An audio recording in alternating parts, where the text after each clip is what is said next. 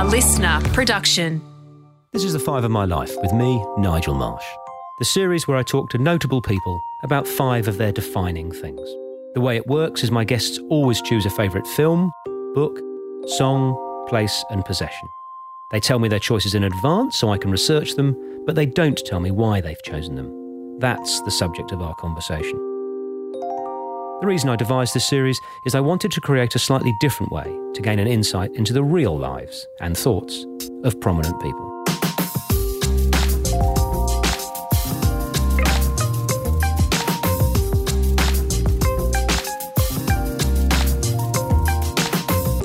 As the face of the global slow movement, Carl is a man after my own heart. It was such a pleasure to get to know the personality behind the crusade in this conversation and learn how the slow movement started. So, Carl, welcome to Five of My Life. Thank you very much. It's great to be here. Looking forward to it. Ever since you and I shared a virtual podium in Slovenia, I have been looking forward to this. It's a small world, isn't it? One of the glories of um, Zoomland, right? yeah, it's it's weird. It, it's sort of uh, why would the Slovenian government be paying you and I to give a speech? But um, I'm very glad that they did. As am I. Now, on Five of My Life, it's traditional that we start with uh, our guest's film, uh, and you've chosen Pope Francis's favourite film, no less. It's the first Danish film to win an Oscar for foreign language film, uh, Babette's Feast, 1987. Uh, tell us about that, Carl. Why did you choose that? Wow, I didn't realize it was Pope Francis' favorite film. I'm going to guess that I like it for different reasons than he does. Um, well, I suppose I should give you a sort of potted summary, should I? It's um, set in a it's in the 19th century, late 19th century. It's set in a remote, windswept, austere corner of northern Denmark, Jutland, and it's in a little, it's in a village of um, very religious place, uh, a place where pleasure is regarded with great suspicion, and uh, people are all about sort of um, you know the Lord and and and service to others and so on. And into this bubble of plainness and beigeness appears a, a French woman, an exile from Paris. Uh, we've just learned that she's, you know, her family been killed and she's comes and spends time in this village. And she's there for 14 years and she just sort of blends in and she's kind of a, a free, she works free as a servant and cooks. And then she, out of nowhere, wins the lottery in Paris and suddenly has this huge sum of money. And she plows it all into producing the most extraordinary feast. So this is a village where people live on gruel, right? And and take a kind of perverse pleasure in eating pale brown fart food. And it's just completely joyless, right? The whole idea they keep going on about how food is simply fuel to keep the body going in order to keep the soul going in order to pay homage to God. And so suddenly they are brought around the table for this explosive homage to sensual pleasure uh, produced by this Parisian woman. It is the kind of I, I, found I watched it. I mean, I guess I would have been um, in my early twenties at the time, and it was in the '80s, and it, it kind of took me back in a lot of ways to my own childhood because food has been hugely important to me from day one. My parents are, you know, card-carrying foodies, hugely interested in in cuisine, and one of the things we always talked about sitting around the table was food. You know, it was it was a, it was a source of great magic and music and happiness and, and bringing people together.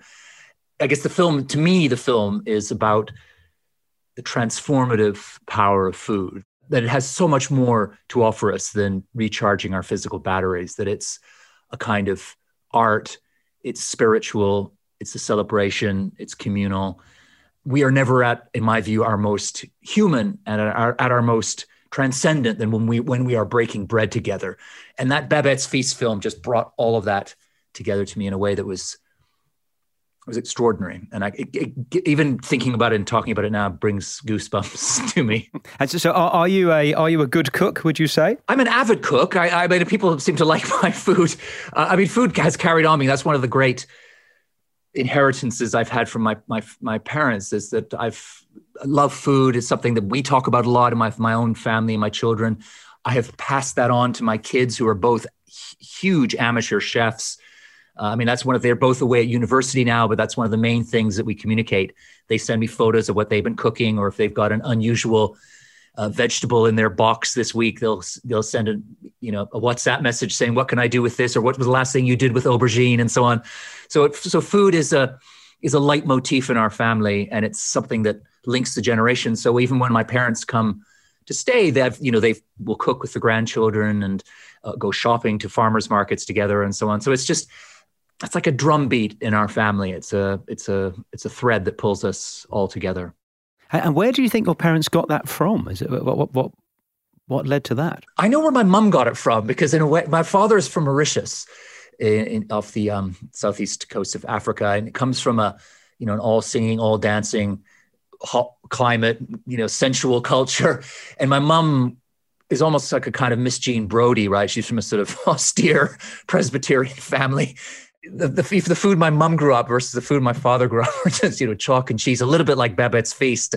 And I suppose my father, now I think about it, I had not thought about it before. My father wandered into my mother's life a bit like Babette wandered into that that Danish village, and brought with him uh, a love, a, a, fire, an obsession with with savoring, right, with flavor, with food, with the, the, the sensuality of of the table and I just infected my mom with that same bug, and together they've carried on just with that torch. So I find it's I've not I've not seen that connection before, but now I have to tell my father I see him as the Babette of the family.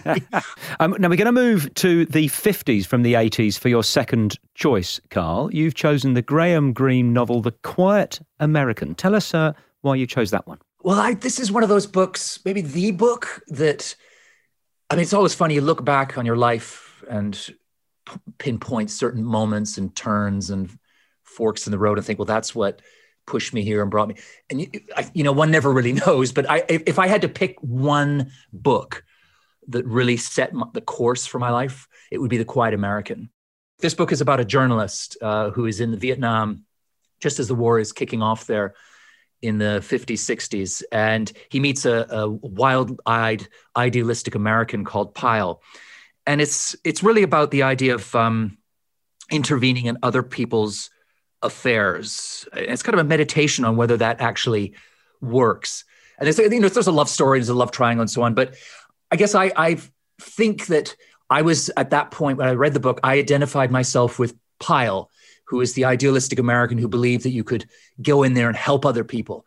And and then I encountered this Fowler character, the journalist, who was a a little older, a bit more cynical, and, didn't really believe you could help people in that way, that you would stumble in and do more harm than good. And that, that those twin beacons, innocence and idealism, can lead you into some pretty dark places. And, and that's sort of what happens in the book. And, and I guess I came away from that book thinking, I want to be of service, but not in the Pyle mode. I want to be of service somehow by, by writing about the world, by just being a witness to it, which is kind of what Fowler did.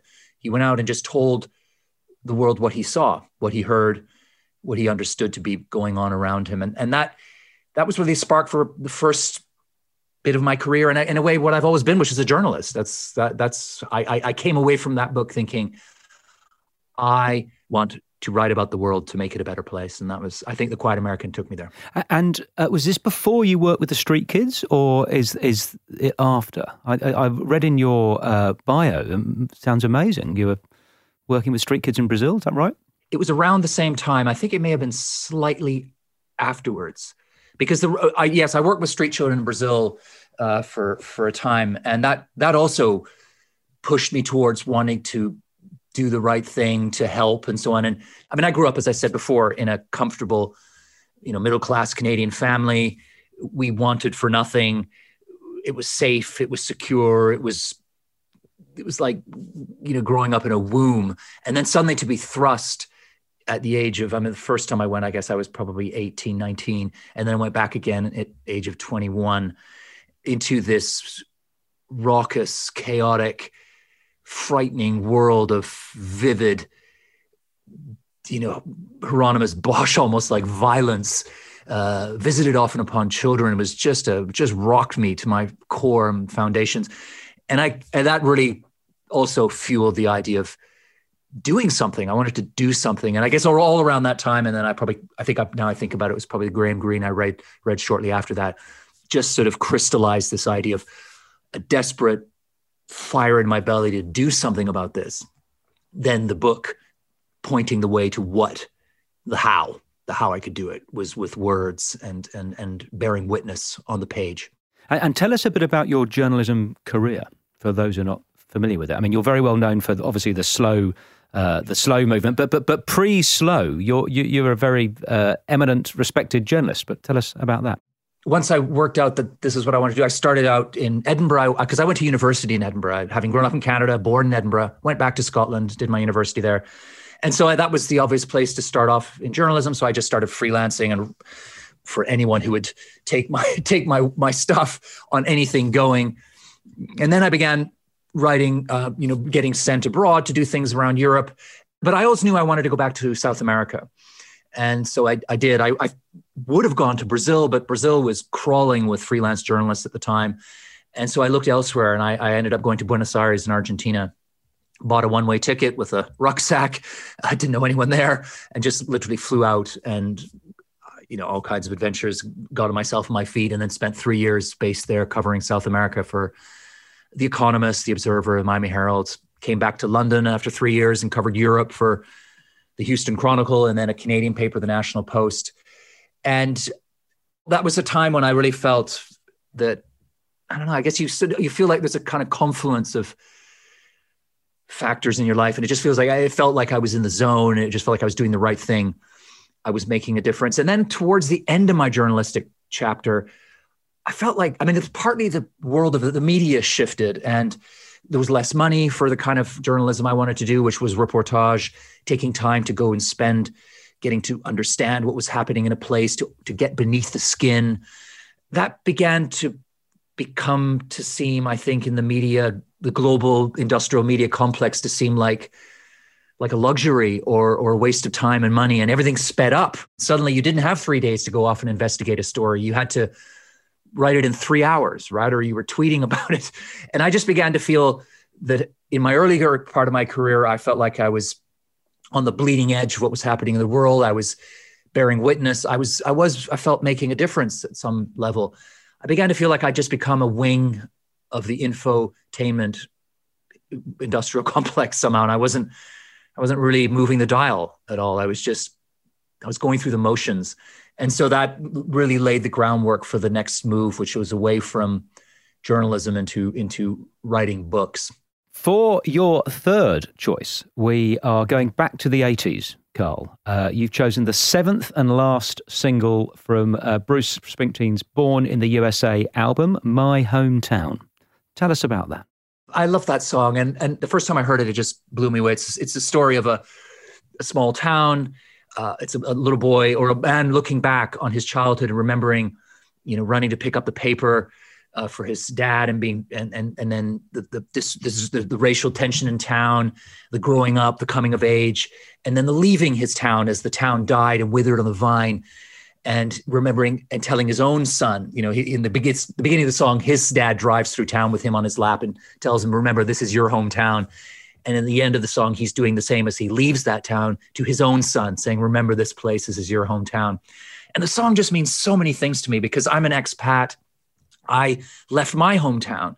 And so it's it's very it's a very poignant and kind of wistful journey for me every time I, I listen to it because it takes me back to my own feelings of leaving a place that was me that marked me that that made me which was was Canada and that complex tangled relationship that you always have as an expat with the place you left the sort of you almost end up having a kind of love hate relationship where you feel you feel guilty for leaving. Um, there are all kinds of things that are tied up with it.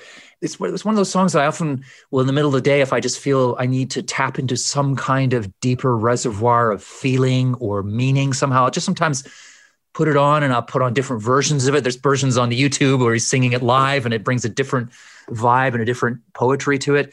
But there's another angle to my hometown as well, which is that it, when I became a father and discovered that you don't get to sleep anymore in the early years and you're always being woken up by howling mewling infants and you have to get up and you know soothe them in the middle of the night. And i found myself singing my hometown to both my children in those early years. And it was the song that soothed them. It, it, it and it, it became a kind of lullaby. So in the in many many hundreds probably thousands of nights i have found myself with one of my two children cradled in my arms singing very softly to them Bruce Springsteen's My Hometown. And so there's a kind of I don't know, there's a sort of symmetry to that, that it was me leaving my hometown, leaving the cradling arms of my own childhood, and trying to bring some of that back by by singing it to my children in the dead of night and so on. And um, so it's a song that sometimes we play. We don't often play it. It's not part of our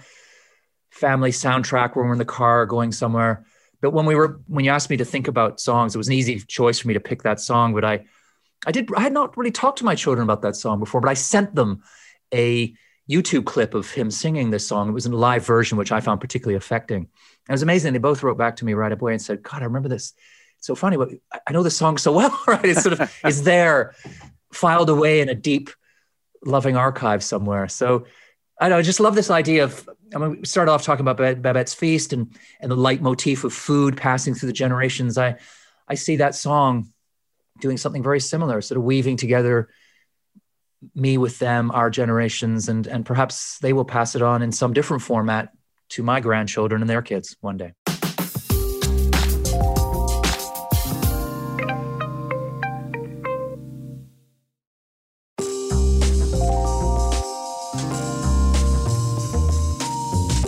We're moving on to your fourth choice, your place, which is an outdoor rink, and I'm imagining that's a skating rink in Edmonton, Alberta. Tell us about that, Carl. That is my happy place. That is my happy place. It's a uh, well in Western Canada, that part of Canada, it's very cold, right? So you have outdoor rinks, which are you get the boards and just grass in the middle, and then for all of the long winter months when it's below zero, the rink is flooded and you have free outdoor ice to skate on.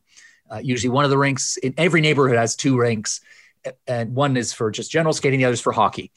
And we that these two rinks were a three minute walk from my house right just the end of our street and i just lived there. It was the place that i you know all my changes were there um, from that famous song neil young you know um, there's a town in north ontario um, you know all my changes were there. I kind of feel like the that hockey rink all my changes were there. It was where i i came of age. It was it, it's always where i tap into when i think of the the unalloyed freedom and joy of, of growing up, of being young, of childhood.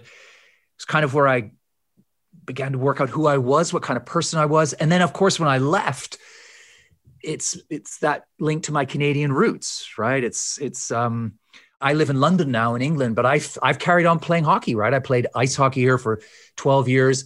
Recently I switched over to ball hockey, which is the same sport, but without the ice. So you play on with shoes and a ball, but it's everything is the same otherwise and all the people I play with are expat Canadians, right? So it's my my one moment. Everything else in my life is very English. My family are all English. My neighbor, my circle, everything. But my hockey is my that's my going back to my hometown, if you like, right? Is that rink? And there's so many. It, it's got other moments in my life. I, I went back about I think three years, about the third year of university. I went back and worked a construction job in Edmonton. Went back from Edinburgh for the summer and then I, I ended up just through fluke being put on a crew that rebuilt the rink right beside my house, right? I just, it was just complete coincidence. The, the, same one. Exactly the same one. And so I tore down the outdoor shack made of breeze blocks that I had grown up in, you know, my toes getting frostbite, uh, coming in to, warm up my fingers before going out to play again when it's 30 below, right? I tore that down with my own hands, right? And then rebuilt it over a summer and we rebuilt the rink. And it was just, I mean, it was. I, don't know, I feel almost a little bit weepy now thinking of it, uh, and so it just felt like the the gods of whatever were were, were just vouchsafing a a little something to me, a token of of of, of memory or a, a, reminder or just a little top up of the joy I'd had before. And and I say now, you know, projecting way into the future, whenever anyone says, "Where do you want your ashes scattered?" that's where I want my ashes scattered. I want them scattered at center ice in um, in the ice hockey rink of that um, Aspen Gardens. uh, was my community league. That's fantastic. I, I went to a, a, ice hockey game in Canada as a young boy. It's incredibly violent. Is it? Would I just have a bad experience, or the people on the on the they were beating each other up? people used to say I went to a fight and an ice hockey game broke out. Right? it, it, was a lot more violent. I mean, a lot of punch ups and stuff in the past. It's, it's, become less so, but it is a rough sport. It is a tough sport. You know, it is not a sport. I mean, I, I mean, I've now got very much into football, soccer, right here, uh, and just the different cultures. I mean, I can't. You know, the way that footballers, if you brush against them, their shoulder, they flop in the air like wounded divas and roll around in excruciating pain on the on the floor if you mess up their gelled hair. You know, that kind of thing in, in hockey culture, that just wouldn't happen, right? I mean, if if a hockey player can't get up from the ice, it's because he cannot get up, right? uh, so it's a very different, it's a very different culture, and that's actually something that my son has is a huge and a very very good football player. Uh, but that's something I've passed on to him. I tried to get him to play hockey, and he, he's learned to rollerblade and stuff. But it's hard and to get those things to jump the generation in, in different in different countries like this. But I have passed on that ethos of hockey that you do not feign injury. You do not pretend to be hurt. You know, you stay on your feet. Good on him. but actually, just to round out the, the idea of ice hockey, no, it is rough, but it is also a game of rare and exquisite poetry. I mean, there's so much finesse. And I'm not, I'm actually not a kind of rough player at all. I'm the kind of person who's trying to avoid getting hit. I'm more of a, I'm a playmaker and a scorer. And I, I, I love the, I love the geometry and the, um, the music of the game, which is, is a hymn to me. You, you wrote wonderfully in, in and um, I mean I know I shouldn't have favourites, but but my favourite of your uh, books is Bolder. I, I just oh, thought it was a, a, a, sensational book. But that started with a story about you uh, struggling with uh, the challenges of getting slightly older and maybe not being uh, at the peak of your game. Yeah, well, that was a yeah. That, again, I, as I said before, a personal existential crisis. Bolder started off when I was at a hockey tournament up in the north of England. My team were in the quarterfinals, and we were it was 1 1, and we were struggling to beat a team that we had annihilated the year before. And then out of nowhere, I scored a, an amazing goal. It's off a face off. It's a, if anyone knows anything about hockey, it's a difficult, rare kind of goal to score. And I scored it. And it was just one of those amazing, you know, kind of life affirming moments. And we were all going crazy. And my team was propelled into the semifinals. And I came off the, uh, the, the floor floating on air. And then one of the organizers in the dressing room came up to me and he was looking at player profiles. And he just said, said, you know, I don't know where he sits. You know, it turned out that I was the oldest player there. And I knew that I was one of the oldest, right? I'm not in denial. I mean, most of the players there are my son's age, right? They're in their 20s and or their 30s. Uh, but I did I, somehow being the oldest. I don't know. I felt that my blood running cold in my veins, and s- suddenly all these questions began crowding in on me. I, you know, I was thinking, well, are people laughing at me? Do, do I look out of place here? Should I take up a different more age appropriate pastime like bingo maybe right? And you know i got nothing against bingo but i, I i'm i prefer hockey right for now anyway. And and it was so strange because i the important thing was that i was playing well. I, I was having fun. And yet somehow all of a sudden my chronological age had landed on my head like an iron anvil right? It had become this huge burden on my back. It had become something that made me ashamed and began to question whether I should be doing the thing that I loved and could do well. And I, I, I don't know, it just, it shook me down to the, my roots. And I came away from that tournament thinking, why? Why do we feel so guilty, so afraid, so ashamed? Why do we lie about our age? You know, why has it got this terrible power over us, our chronological age? And is there a different story to tell about aging? One that would make me feel okay about being the oldest player to. Actually, not just okay, but proud of it, right?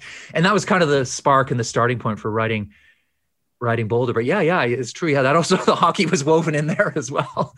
The fifth and final choice on Five My Life is, is often my favourite. It's the possession. People tend to get quite personal with this, and you've chosen an art pencil wrap. Could you tell us uh, why, but could you describe it first?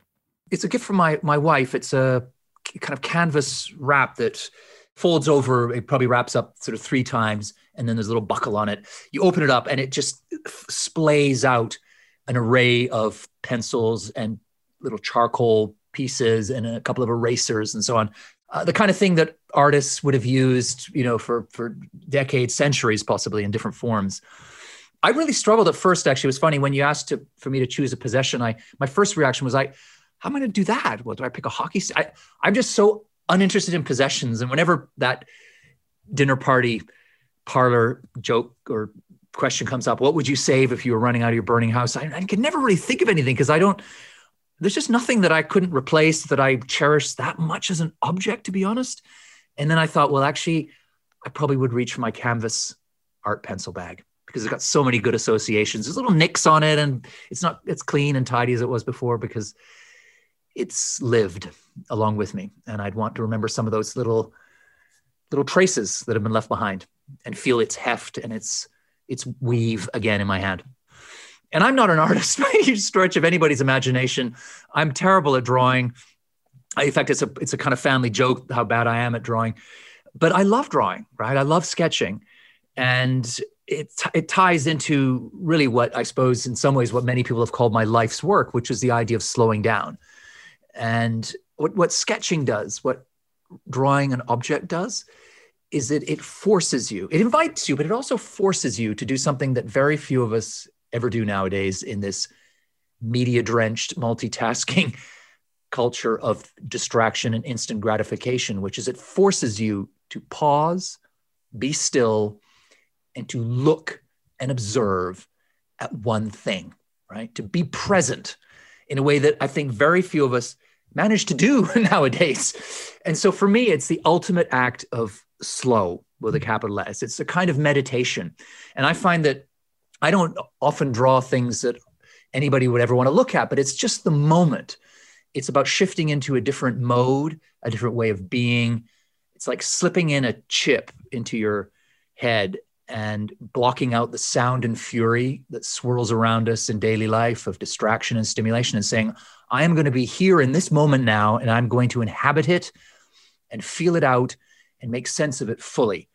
And and so I I take I don't take it everywhere with me, and sometimes I just have a pencil and uh, in my pocket, and I'll do a little sketch. But I know that when I reach for that canvas bag, just the feel the rough texture of it in my hand, I know I can feel that I am on my way to a moment of serenity, to a place of tranquility, to a kind of reconnection with myself and and the world around me. And I know that I'm going to open it out, choose a pencil, and the rest of the world is just going to melt away into insignificance and background nothingness. And I'm just going to be. You you can't be speeding up and distracted by distraction and multitasking if you're trying to get the angle of that roof correct. You you just have to patiently observe and zone in.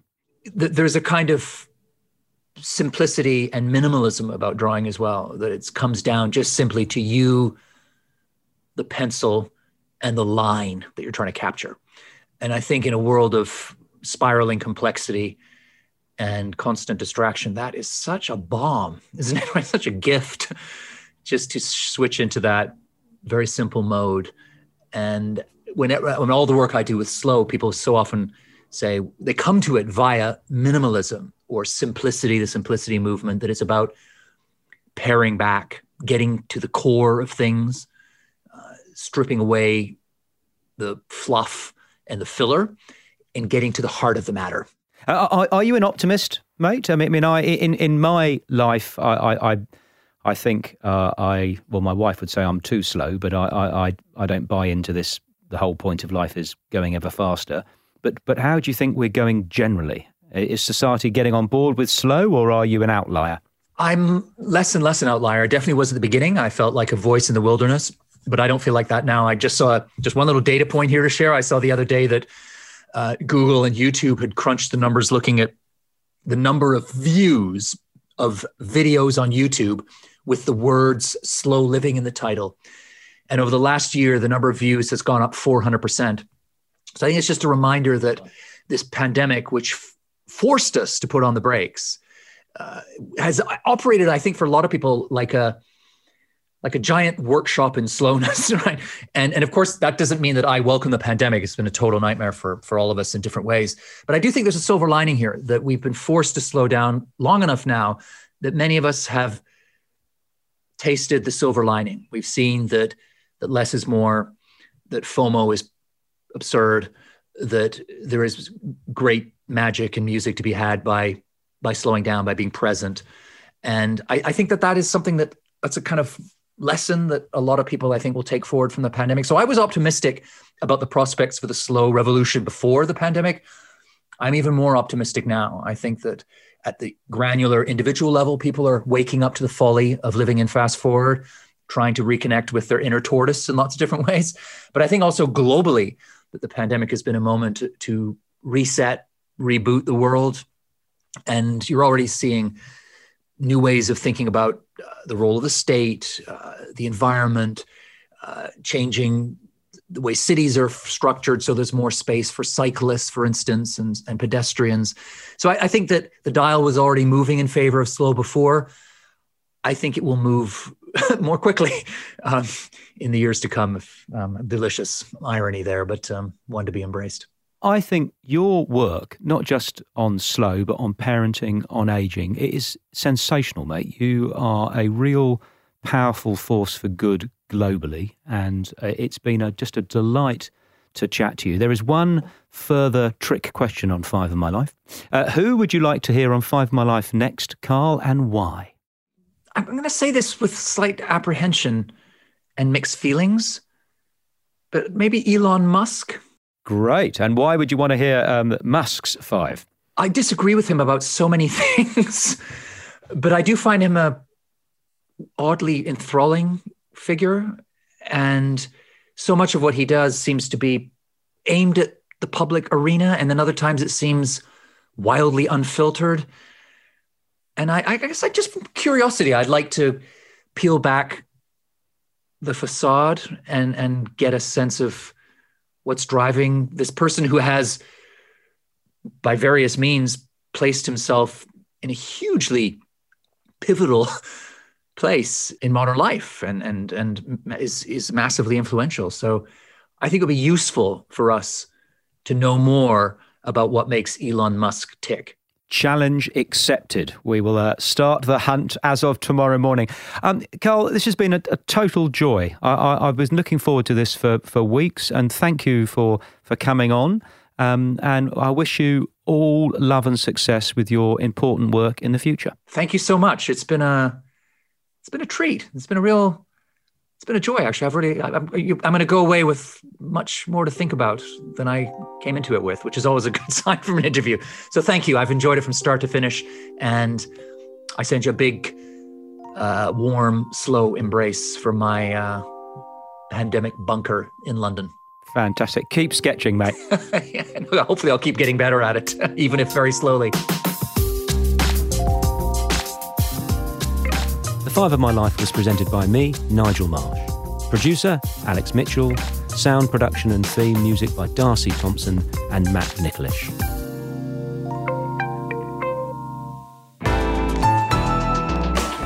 Listener.